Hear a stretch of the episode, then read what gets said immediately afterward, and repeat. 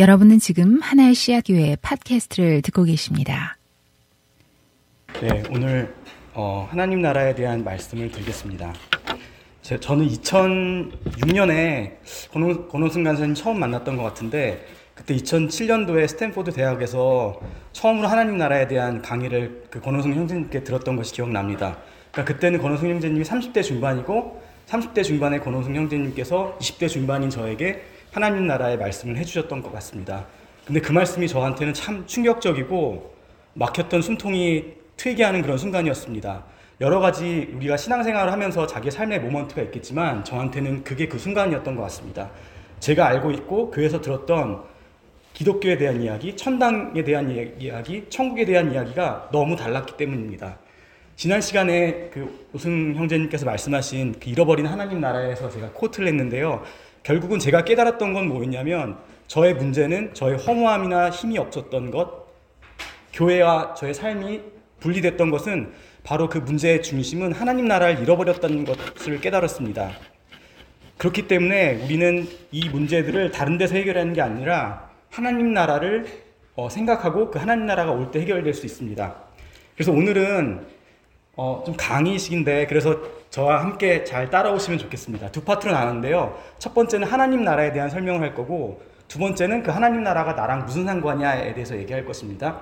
그리고 첫 번째 하나님 나라에 대한 설명은 어떤 설명을 할 거냐면 우리가 갖고 있던 하나님 나라에 대한 오해 그리고 예수님이 오시기 전에 사람들이 하나님 나라에 대해서 어떻게 생각했는지 그리고 그것에 대해서 예수님이 어떻게 말씀하셨는지 이제 그런 순서로 나가 보려고 합니다. 예, 하나님 나라의 중요성에 대해서 얘기를 해보면은 복음서에서 복음 선포가 되게 중요하잖아요. 근데 복음서의 그 복음 선포의 주제는 하나님 나라입니다. 예를 들면은 마가는 그 복음서의 서론에서 이렇게 얘기합니다. 때가 찼고 하나님 나라 가까웠으니 회개하고 복음을 믿어라라고 마가의 총 주제를 하나님 나라라고 소개합니다. 그리고 마태복음에서는 5장에서 9장까지 예수님이 복음을 선포하고 설명하는 부분이 있는데 그 시작과 끝에 똑같은 말씀을 하십니다. 그 말씀이 뭐냐면 예수께서 하늘나라의 복음을 선포하며 온갖 질병과 온갖 아픔을 고쳐주셨다라고 말씀하십니다. 그리고 또 누가도 역시 마찬가지예요. 마지막 사, 역을 쭉 정리하면서 기술하면서 예수님의 어떻게 묘사하냐면 예수가 40일 동안 그들에게 나타나시고 하나님 나라에 대한 일들을 말씀하셨다라고 얘기합니다. 이렇게 복음서 저자들은 복음 선포의 주제가 아주 일관되게 하나님 나라라고 얘기하고 있어요. 근데 이게 단순히 제자들만의 해석이 아닙니다. 복음서를 쭉 보면은 하나님 나라 혹은 하늘나라에 대한 표현이 많이 나오는데 총 113번 나온대요. 근데 그 중에서 72번을 예수님 자신이 하신 말씀이에요. 근데 이렇게 복음서에 하나님 나라에 대해서 많이 얘기하는데 신기하게도 구약에서는 구약에서 하나님 나라라는 표현 보신 거 있으세요? 하나님 나라? 그 표현이 별로 나타나지 않아요. 이렇게 중요한 말씀인데 그리고 유대 문학에서도 아주 드물게 나타나는데 복음서에서 이렇게 많이 나타난다는 건 정말 놀라운 사실입니다.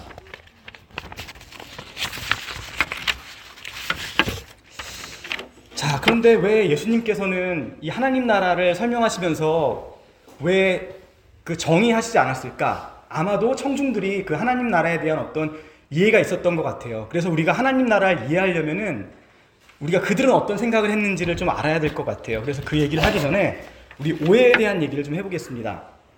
우리가 특별히 어, 하나님 나라를 생각할 때 뭐라고 생각하는 경향이 제가 제가 그렇게 생각했었는데 그 하나님 나라는 죽어가 죽어서 하는 천당이라고 오해를 하는 경우가 많았던 것 같아요. 특별히 한국의 경우에는 그 불교의 영향을 받아서 극락 이런 개념이 있잖아요. 그래서 이런 영향이 아닐까 생각했어요. 그래서 천국은 죽어서 가는 어떤 곳이다라는 어떤 시간에 대한 오해를 했었고 두 번째는 장소에 대한 오해를 했던 것 같아요. 예를 들면은 휴거가 되어서 우리 몸이 어디 들려 들, 들러 올려가서 우주의 어떤 곳을 통해서 어디 도착하는 어디인가 그게 천국이 어딘가 그런 공간에 대한 오해를 했던 것 같습니다. 그 다음에 오해 카테고리는 그 연속성과 불연속성에 대한 오해인데요. 우리가 천국에 가게 될 거니까 우리가 지금 살고 있는 세상은 싹 없어질 거야. 내가 하는 일, 우리가 있는 장소 모두 없어질 거야. 그렇기 때문에 지금 내가 이 세상에서 하고 있는 일들은 물론 우리에게 기쁨을 주고 유익을 주고 레코그니션을 주고 하지만 영혼이라는 스케일로 바라보면은 별로 중요하지 않는 거야라는 그런 생각을 했던 것 같아요. 그러니까 결국 이런 시공간에 대한 오해나 연속성, 불연속성에 대한 오해 때문에 예수를 믿는 중요한 이유가 아, 죽어서 천당 가는 거지. 종교가 되어버린 게 아닌가 합니다. 여기에다가 그 종교 개혁의 오직 믿음이라는 것들이 잘못 해석되면은 우리가 어떻게 해석할 수 있냐면 아, 막 살다가, 막 살고 기쁨을 다 누리다가 죽기 전에 어, 예수를 믿는다고 고백하면은 예, 천당 가게 되면 되지 않아? 라는 막 살자파가 있고 또 다른 한편으로는 하나님 나라가 나랑 지금 웰러번트 하지 않는데 아, 이 세상에서 열심히 살고 이게 무슨 의미가 있지? 하면서 세상에서는 무기력한 그리스도인이 되는 그런 파가 있는 것 같아요. 그렇다면은 이 하나님 나라에 대한 오해를 풀어야 될 텐데 아까 얘기했던 것처럼 예수님은 하나님 나라에 대해서 디파인하고 있지 않아요. 그 얘기는 뭐냐면 그 당시에 사람들이 하나님 나라에 대해서 어떤 생각을 가졌다라는 거예요. 그래서 그 이야기를 좀 해보겠습니다.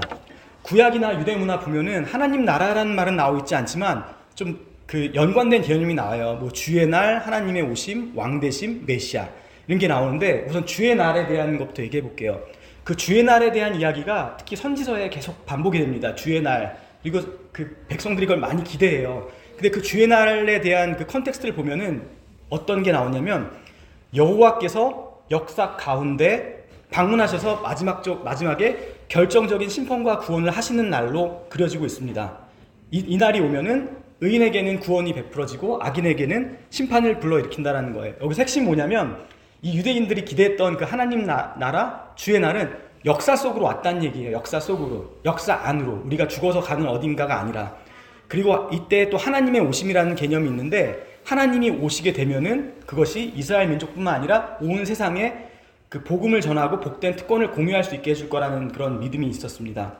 그리고 세 번째 개념은 왕대심인데 이 하나님이 왕이 되시면은 이스라엘뿐만 아니라 이방 나라에도 영향을 주고 그리고 하나님의 의가 흘러넘치고 그리고 인간과 하나님과의 관계가 회복된다라는 거예요. 자, 그리고 이제 메시아라는 개념이 나오는데 메시아라는 개념은 뭐냐면 마지막 때의 주의 날이 오면은 메시아가 오실 텐데 이 메시아라는 분은 여호와를 대표하는 자라는 그런 생각을 가지고 있었어요. 그리고 마지막으로 하나님 나라의 시간. 그럼 이제 하나님 나라는 이 사람들이 언제 올 거냐라는 그런 생각을 했을 거 아니에요. 근데 재밌는 거는 대부분의 그 유대 문학을 보면은 하나님 나라가 미래에 올 거라고 생각을 많이 했는데 근데 또 어떤 사람들은 하나님 나라가 이 땅에 왔다라고 생각하는 사람도 있었어요. 대표적으로 쿰난 공동체 사람들. 자, 이렇게 보면은 우리가 생각했던 그 천당 가는 개념과 굉장히 다르죠. 근데 물론 이들의 오해, 이들의 갖고 있던 생각이 예수님의 가르침을 보면은 아주 완벽하지 않다라는 걸 우리가 알 수 있고 우리가 그걸 볼 거예요. 그런데 이런 역사적인 배경을 가지고 예수님이 하나님 나라에 대해서 말씀하셨다라는 거예요. 우리가 갖고 있는 천당의 개념과 가장 다른 거는 제가 볼 때는 하나님 나라가 역사 속에 이루어지고 우리가 생각했던 것보다는 꽤 정치적인 그런 특징을 갖고 있다라는 거예요. 자, 그러면은 이제 정리를 해볼게요. 그럼 유대 사람들이 하나님 나라를 어떻게 이해했느냐? 하나님 나라는 어떤 공간적인 개념이 아니라 하나님의 통치의 개념이었다라는 거예요. 즉, 하나님을 다스리는 것이 하나님 나라의 핵심이라는 거 통치. 우리 그 사회 시간에 국가의 3요소 혹시 기억나시는 분 계세요? 국가의 3요소. 영근이 기억나, 기억나요? 아, 태민? 네, 국가의 3요소 기억나시는 분? 네, 그 세 가지는 국민 영토 주권이잖아요. 네, 아, 공부를 열심히 하셨네. 거기서, 거기서 이 하나님 나라, 이 나라의 핵심은 바로 주권이에요. 하나님의 통치라는 거예요. 그러니까 하나님 나라는 하나님이 통치하는 건데 여기서 중요한 거는 영토가 중요한 게 아니에요. 영역이나 지역과 같은 공간적인 개념이 아니고 죽어서 어딘가 올라가서 구름같이 구름 같은 곳을 넘어서서 하프를 켜고 그러는 모습이 아니라 이 세상이 변화되고 그 변화로 인해서 하나님의 의가 넘치고 모든 민족이 하나님의 선한 통치를 경험하는 그런 하나님 나라였다라는 거예요. 그런데 여기서 질문할 수 있어요. 어, 마태복음에 보면은 거기 하늘나라라고 얘기하지 않냐고 하늘나라 마치 어떤 하늘에 어디 있는 나라 같지 않냐고. 근데 이 하늘나라에 대한 표현은 오직 마태에서만 나타납니다. 예를 들면은 똑같은 그, 그 구절이 마태랑 마가복음에 나타나는데 마태복음에서는 어린이들이 내려오는 것을 허락하고 막지 말아라. 하늘나라는 이런 어린이들의 것이다라고 얘기하는데 마, 마가복음은 똑같은 말을 하나님 나라는 이라고 표현을 해요. 근데 이것이 하나님 나라가 하늘에 있기 때문이 아니라 그 어떤 마태의 주된 독자 때문에 그런 거예요. 마태의 주된 독자는 유대인인데 유대인들은 하나님의 이름을 부르는 거를 되게 그 하나님의 이름을 되게 신성시해서 부르지 않았잖아요. 그러니까 완곡하게 얘기하는 거예요. 하나님 나라 대신에 하늘 나라라고 얘기한 거예요. 그런데 오늘날 적지 않은 그리스도인들이 어, 하늘나라, 천국, 천당이라는 표현을 하면서 아 이거는 구원받은 사람들이 죽어서 가게 죽어서 살게 되는 어떤 공중에 위치한 공간적인 영역으로 오해하고 있다라는 거예요. 그래서 당시의 사람들이 이 이해를 표로 그려보면 이렇게 될 것 같아요. 주의 날이 있고, 네, 주의 날이 여기 있고, 그 주의 날의 이전의 시대는 뭐냐면 사탄이 통치하고 이스라엘은 고통받고 그 다음에 악인들은 번영하는 세상이었는데 그 주의 날이 오게 되면은 메시아가 와서 하나님의 통치가 회복되고 이스라엘이 회복되고 의인이 구원되고 악인이 심판받는 그런 일이 이루어질 건데 근데 그 주의 날 전에 엘리야가 도래할 엘리야가 올 거라고 얘기를 했던 거예요. 이런 배경 때문에 요한이 왔을 때 유대인들이 정말 열광적인 반응을 보였던 거예요. 그러니까 요한의 사역이 얼마나 큰 의미가 있었는지 알 수 있을 것 같아요. 요한의 모습을 보면 되게 초라하고 그런데 왜 모든 사람들이 몰려들었냐면 아 주의 날이 정말 올 건데 주의 날 전에 엘리야가 도래해야 되는데 요한이 그 엘리야의 모습을 나타냈기 때문에 사람들이 다 몰려드는 거예요. 그러니까 사람들이 어떻게 하면 이 하나님 나라에 내가 속할 수 있을지 요한에게 나타나서 나도 그 나라에 조인할 준비를 해야지라는 거예요. 자, 그럼 이제 예수님이 설명하시는 하나님 나라로 한번 가보겠습니다. 제가 말씀드렸듯이 이 구약의 사람들의 하나님 나라의 이해는 온전치 않다고 얘기를 했어요. 물론 그 배경이 중요하지만 그럼 예수님이 어떻게 하나님 나라를 얘기했는지 한번 말씀드리겠습니다. 아까 그 시기에 대해서 어떤 사람들은 미래에 올 거라는 사람도 있고 이미 왔다는 사람도 있었잖아요. 예수님께서는 이렇게 말씀하십니다. 하나님 나라가 이미 왔다라는 설명이에요. 이 누가복음을 보면은 이렇게 얘기하고 있습니다. 너희가 보고 있는 것을 보는 눈은 복이 있다. 그리고 많은 예언자 왕이 너희가 지금 보고 있는 것을 보고자 하였으나 보지 못하였고 너희가 지금 듣고 있는 것을 듣고자 하였으나 듣지 못하였다라는 거예요. 이 말은 무슨 말이냐면 너희들이 기다렸던 하나님 나라가 지금 왔다라는 걸 얘기하는 거예요. 그리고 너희 제자들이 지금 그 통치의 현장을 목격하고 있다라고 얘기를 하는 것입니다. 그러니까 예수님은 하나님 나라가 이 땅에 왔다, already라는 얘기를 하고 있습니다. 그리고 이것은 우리가 좀 전에 그 정화자매가 읽어준 그 누가복음 말씀인데 이 누가 누가복음 말씀의 배경은 뭐냐면 예수님께서 광야에서 사탄의 시험을 받잖아요. 시험을 받고 나서 처음으로 하신 말씀이에요. 그렇기 때문에 이 말씀을 예수님의 inaugural address라고 합니다. 근데 이때 예수님이 어떤 말씀을 뽑냐면은 그 당시에 잘 알려진 이사야, 이사야서의 메시아 도래에 대한 말씀을 읽어주시는 거예요. 뭐 그거는 그러, 그럴 수 있잖아요. 성경을 읽었는데 근데 그 다음 하는 말씀이 충격적입니다. 뭐라고 말씀하시냐면 이 성경 말씀이 너희가 듣는 가운데 오늘 이루어졌다라는 거예요. 이 말은 어떤 의미가 있냐면 너희가 기다렸던 하나님 나라가 이 땅에 이루어진 거야라는 것과 그 다음에 당신이 예수님 자신이 메시아라는 것들을 이야기하는 거예요. 그러니까 정말 임팩트가 있는 말씀을 한 거예요. 동시에 당시의 사람들에게 혼란을 주기에 충분했습니다. 어떤 정도의 혼란이었냐면 심지어 예수님의 길을 예비하는 요한에게까지 이게 혼란스러웠던 거예요. 헤롯을 인해서 감옥에 갇혀 있는데 어 내가 오실 분이라고 하신 분이 나타나서 말씀을 하시, 하시는데 하나님 나라가 이 땅에 임했대는데 악인들은 이렇게 번성하고 있고 나는 감옥에 있는 거예요. 그래서 요한이 이렇게 예수님한테 물어보는 거예요. 제자를 통해서 오실 그분이 당신입니까? 아니면 저희가 다른 분을 또 기다려야 됩니까? 라고 물어보는 거예요.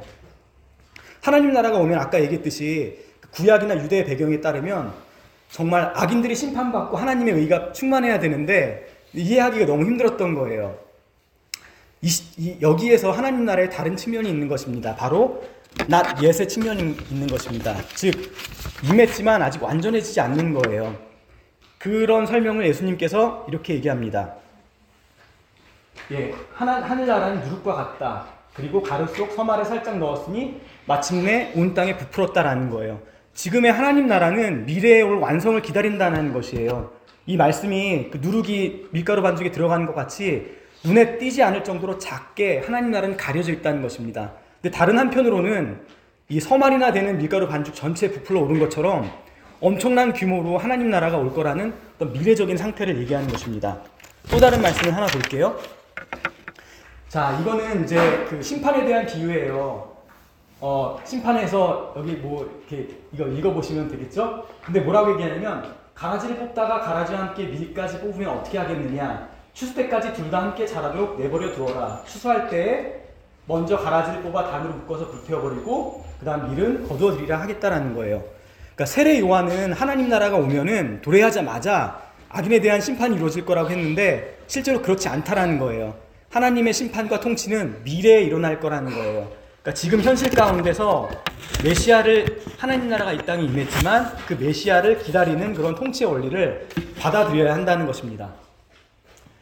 자, 아까 제가 얘기했듯이 이게 유대교, 유대교에서는 하나님 나라에 대한 관점을 이렇게 가졌다고 해요. 주의 날이 있고 그 주의 날 주의 날이 임하면 하나님 나라가 온다고 했었는데 예수님께서 말씀하신 뷰는 조금 더 다른 것 같아요. 이게 뭐냐면은 어, 창조 이전이 있고 예수님이 오시고 예수님이 오셔서 십자가에서 죽으시고 부활하시고 인자가 재림하고 그리고 그 이후에 주의 오심으로 인해서 새 하늘과 새 땅이 이루어진다라는 것입니다. 어, 좀 헷갈리지 않아요? 어떤 데는 하나님 나라가 임했다고 하고 어떤 때는 임하지 않았다라고 하고 그래서 20세기 초에 하나님 나라에 대해서 현대적인 논의가 있었는데 이 학자들 사이에서 굉장히 고민이었던 거예요. 하나님 나라가 현재적인 것과 동시에 미래적인 사실을 어떻게 레컨사일 할 수 있지? 그래서 우리가 알고 있는 슈바이처 의사라고 알고 있지만 굉장히 시, 신학자예요. 이 슈바이처는 뭐라고 했냐면 하나님 나라가 철저하게 미래에 이루어질 거라고 얘기했고 또 다른 학자는 아니 하나님 나라가 이미 이 땅에 이루어졌다라고 얘기했어요. 그래서 이런 것들을 설명하기 위한 노력이 여러 가지가 있었는데 그 중에 이제 대표적인 게 뭐냐면 already but not yet입니다. 그러니까 하나님 나라가 이미 임했지만 우리는 그 온전히 임할 완성을 기다리고 있다라는 거예요. 그리고 또 다른 설명은 뭐냐면 D-Day와 V-Day 설명을 많이 합니다. 그 2차 세계 대전 때 노르망디 상륙작전이 어떤 2차 대전의 전세를 바꾼 turning point가 되었잖아요. 그러니까 결정적인 승리를 했잖아요. 하지만 이거 이후로도 한참의 시간이 지나서 연합군이 승리했잖아요. 그게 이제 D-Day랑 V-Day로 설명을 하는 거예요. 그러니까 D-Day에 예수님께서 오셔서 십자가에서 죽으시고 부활하심으로 인해서 결정적인 사탄의 결정적인 힘을 꺾으셨지만 여전히 그 힘이 잔존하고 있고 그리고 그 잔존하는 그 것은 V데이가 올 때 예수님의 재림의 날에 완전히 끝날 거라는 것입니다. 이렇게 보면은 우리는 정말 특별한 역사의 순간에 살고 있어요. 구약에서 살고 있던 사람과 우리는 완전히 다른 거예요. 그리고 나중에 예수님의 재림에 올, 재림 이후에 사는 그 경험과도 완전히 다른 경험을 하고 있는 것입니다. 우리는 하나님 나라가 이 땅에 임했지만 그 임한 곳에서 완성을 기다리는 정말 특별한 순간에 살고 있는 것입니다. 그 특별한 순간을 예수님께서 뭐라고 얘기하시고 있, 냐면 이렇게 얘기하고 있어요. 많은 예언자와 왕이 너희가 지금 보고 있는 것을 보고자 했으나 보지 못하였고 너희가 지금 듣고 있는 것을 듣고자 했으나 듣지 못하였다라고 얘기하는 거예요. 그러니까 지금 우리는 사실 구약의 사람 구약에서 사는 사람들과 완전히 다른 지식을 갖고 있을 뿐만 아니라 다른 삶을 살아야 된다라는 말씀입니다. 그럼 도대체 이것이 우리와 무슨 상관이 있는지를 좀 알아보겠습니다. 자, 다들 오타쿠라고 아세요? 오타쿠? 혹시 본인을 여기에 아이덴티파이 하시는 재승용 제 천하부지 봤어. 예. 그 오타쿠 아시죠? 오타쿠는 뭐냐면 어떤 그 위키피디아의 definition을 따르면 특정 대상에 집착적인 관심을 갖는 사람인데 일본어로서 특별히 주로 일본의 만화나 애니메이션 팬들을 얘기한, 얘기하, 얘기하잖아요. 근데 어떤 그 오타쿠 현상에 대한 그 글이 저한테 insight를 주었는데 우리가 생각할 때 오타쿠는 현실을 도피한 사람 같잖아요. 근데 이 사람은 뭐냐면 현실을 도피한 사람이 아니라 현실을 갈구하는 사람이라고 얘기를 했어요. 도피하는 게 아니라.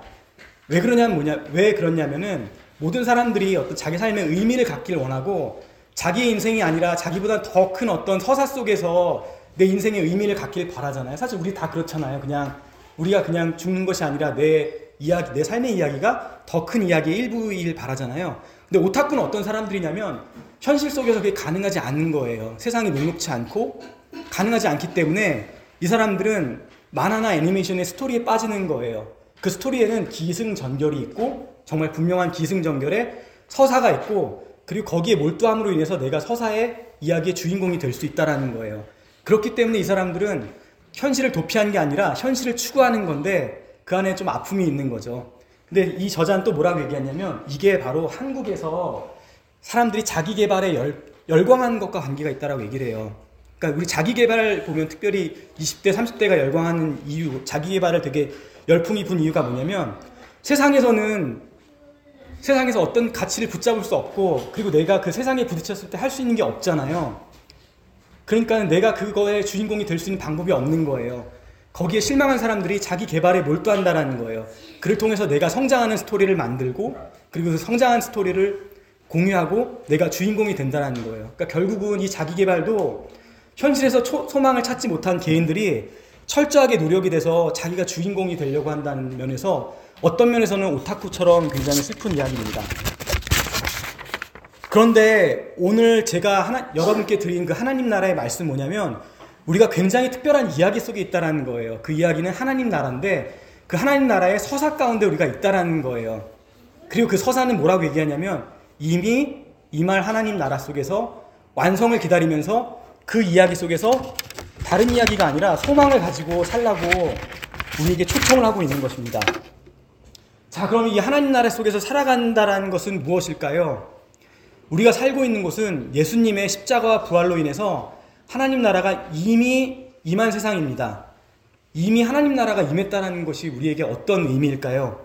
예수님은 하나님 나라가 왔다고 선포한 뒤에 뭐라고 했냐면 열두 제자에게 하나님 나라를 선포하라고 했어요. 그리고 그 뒤에는 70명의 어, 제자들에게 하나님 나라를 선포하라고 했어요. 근데 그게 단순히 70명의 제자들 뿐만 아니라 우리를 포함한 살아가는 모든 사람들에게 하신 말씀입니다. 즉, 하나님 나라를 전하라. 하나님의 통치를 받는 삶을 통해서 하나님의 통치가 이 땅에 임했음을 선포하라는 것입니다. 즉, 하나님 나라가 임했다라는 건 하나님 나라의 중요한 개념이 태민이가 얘기했듯이 통치가 중요했다라는 거잖아요. 그러니까 우리가 통치가 바, 통치를 받고 있다라는 걸 살아내라는 얘기예요. 그 통치의 중요한 부분이 바로 생육하고 번성하여 땅에 충만하라라는 문화 명령입니다. 그렇기 때문에 우리는 우리가 하고 있는 여기서 하고 있는 일들이 의미가 없이 사라지는 일들이 아니라 우리는 이 땅에서 정말 열심히 치열하게 살면서 하나님의 의를 드러내는 삶을 살아야 됩니다. 그렇기 때문에 예를 들면 자녀를 양육할 때 세상의 통치를 받는 것처럼 세상이 좋다는 대로 양육하, 양육하거나 피어 프레셔를 받고 양육하는 것이 아니야. 그래서는 안 된다는 것입니다. 그리고 일할 때에도 나의 승직이나 아니가 아니라 하나님의 소명을 받는 사람으로서 하나님의 통치를 드러내는 그런 삶을 살아야 된다는 거예요. 그리고 우리가 하는 일에서는 하나님의 어떤 창조의 명령, 창조의 활동에 동참하라는 것입니다. 어떤 분들은 예술가로서 만드는 그 작품이 혹은 엔지니어로서 만든 프로덕트가 하나님의 창조에 동참하는 것이고 그것이 선한 창조의 의도를 드러내는 것입니다. 그리고 또한 이 세상이 죽어서 하나님 나라 죽어서 가는 어떤 것이 아니기 때문에 우리는 이 지구를 잘 가꿔야 되는 거예요. 그래서 지구와 환경을 지킨 일이 너무나 중요한 거예요. 이게 영원 구원하는 거 아닌데 이게 뭐가 중요해라고 말할 수 없다라는 것입니다. 이렇게 하나님 나라가 이 땅에 벌써 임했다라는 사실은 잘 생각해 보면은 정말 오승 형제님이 저한테 얘기했을 때 그랬지만 정말 가슴을 뛰게 하고 열심히 치열하게 살 수 있는 근거가 됩니다. 왜냐하면 우리가 하고 있는 일들이 하나님 나라에서 너무 중요하기 때문입니다. 근데 하지만 하나님 나라가 아직 완성된 것이 아니기 때문에 여전히 세상에는 깨어짐이 있습니다. 오늘이 10월 29일이잖아요. 오늘 저희 준이 유리 생일이에요. 저한테 참 기쁘고 감사한 날인데 근데 10월 29일은 1년 전 10월 29일은 이태원 참사가 일어난 날입니다. 어, 저 같은 또 다른 어떤 부모의 아이들이 세상을 떠난 날이기도 해요.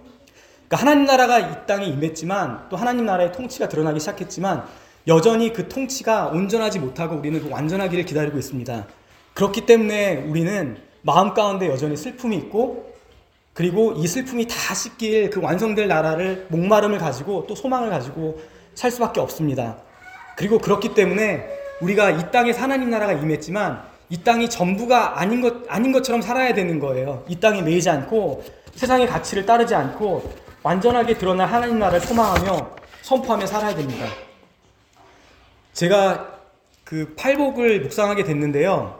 이 묵상하게 된 이유가 뭐냐면 예수님이 제자들에게 하나님 나라를 살아가라고 들려준 말씀이 팔복이에요. 즉 already but not yet에 하나님 나라를 살아가라고 제자들에게 해준 명령인데 보면 다 읽지 않으세요? 근데 보면은 3절이랑 10절에 보면은 하나님 나라가 그들의 될 것이다라고 해서 이미 임한 하나님 나라가 너희 것이야라는 그 already에 대한 이야기고 4절에서부터 9절까지는 난 옛, 하지만 너희들이 하나님 나라를 차지할 거라는 얘기예요. 특별히 저는 그 4절에 좀 집중해보고 싶어요. 슬퍼하는 사람은 복이 있다. 이거 저희에게 하는 말이에요. 너희가 슬퍼하면 복이 있다. 하나님이 그들을 위로할 것이다. 이 4절은 이사야서 61장이 그 문맥입니다. 혹시 그 이사야서 61장 문맥을 아시는 분인지 모르겠는데 이게 어떤 거냐면 시온에서 고통받는 이스라엘 사람들이 자기들의 죄로 인해서 압제당하고 있었던 거예요. 예수라, 그 예루살렘은 무너져 있기 때문에 그리고 의로운 사람들은 고통을 당하고 악인들은 형통하고 거기 때문에 생긴 슬픔이에요. 근데 예수님이 이걸 말할 때 제자들이 겪어야 되는 느껴야 되는 슬픔은 구약의 슬픔과 비슷하기도 하지만 굉장히 다른 슬픔입니다. 그 슬픔은 뭐냐면 제자들이 슬퍼한 이유는 뭐냐면 예수님 때문에 올인한 삶을 살았기 때문에 얻는 슬픔이에요. 그러니까 이 악한 세상 가운데서 메시아 통치를 따르기 위해서 통치가 하나님 나라라고 했잖아요. 그 하나님 나라를 살아가려고 순종했다가 생기는 어려움인 거예요. 그러니까 다시 말하면 제자들의 슬픔은 하나님 나라로 인한 슬픔이고 다른 측면으로 얘기하면 이건 뭘 얘기하냐면 너희들은 제자야라는 뜻이에요. 너희들은 제자야. 너희들이 슬퍼하지. 그거는 너희들이 제자이기 때문이야. 하나님 나라가 이 땅에 임했는데 너희가 살고 있기 때문이야. 그러니까 그것들을 깨달는 제자들은 슬퍼하면서도 기뻐할 수 있다라는 거예요. 그 슬픔 가운데 하나님의 통치를 이 땅에 하나님 나라가 임했다라는 것을 깨닫는 되게 역설적이잖아요. 그러니까 말로 설명할 수는 없지만 그 조의를 누리고 있는 거예요. 되게 슬퍼하면서도. 저는 이 말을 묵상하면서 아, 이게 정말 가능해? 상황이 너무 내가 물론 하나님 나라 좋고 그걸 따르기 위해서 열심히 하고 그걸로 인해서 내가 아픔을 겪고 슬퍼하는데 그것 때문에 기쁨을 정말 누릴 수 있어? 그 생각을 계속했어요 말씀 준비하면서 그러다가 이제 2주 전쯤에 저한테 한 가지 회사에서 한 가지 일이 있었는데 그 일이 뭐였냐면은 제가 저희 회사가 좀 요즘에 어려워요 어려워가지고 뭐 오늘 내일 하는 건 아니지만 뭐 내달 다음 달 생각을 하고 있어요. 그래서 3월까지면 이제 funding이 끊기고 그래가지고 사람들이 되게 힘들어하고 있어요. 그런데 이제 저희 CPO가 저한테 hey 정, 저 정, 이름이 회사 정인데 우리 뭐 payment에 문제가 있는 것 같다라는 거예요. 그래서 무슨 문제야? 근데 다른 e-commerce는 payment의 rejection rate이 20%래요. 그러니까 사람들이 카드를 지불하잖아요. 그럼 은행에서 반려하는 게 20%인데 우리 회사는 40%라는 거예요. 그래서 그 얘기를 듣고 어 말도 안 돼. 그래서 저는 이제 이걸 개발했으니까 내가 뭔가 잘못된 게 아닐까 해가지고 bank에서 이제 그 정보를 가지고 왔어요. 엑셀 파일로 딱 정리했는데 이런 게 진짜 많은 거예요. 이런 게 뭐냐면 bank return this decline code insufficient fund 어 insufficient fund 이게 뭐지? 그래서 또 이 사람들이 어떻게 pay했는지 봤는데 다 debit 카드를 쓴 거예요. 아, 난 debit 카드는 별로 안 쓰는데 왜 debit 카드를 많이 썼을까? 그리고 이 사람들 통장의 잔고가 부족한 거예요. 그리고 이 사람들의 이제 이름이랑 country를 봤더니 그 라틴 아메리카 쪽의 사람들이었던 거예요. 그러니까 영어를 배우려고 그러니까 서바이벌 하기 위해서 이제 우리 회사에 우리 저희 회사가 이제 VR에서 언어 교육을 하는 회사예요. 그래서 이 사람들이 이제 언어 교육이 필요해서 했는데 카드를 결제했는데 돈은 없는 사람들인 거예요. 근데 우리는 이, 이 돈이 들어와야지 이제 연장이 되잖아요. 생명이 연장이 되는데 연장이 안 되는데 이걸 보면서 기쁜 마음이 좀 있었어요. 그 기쁜 마음이 뭐냐면,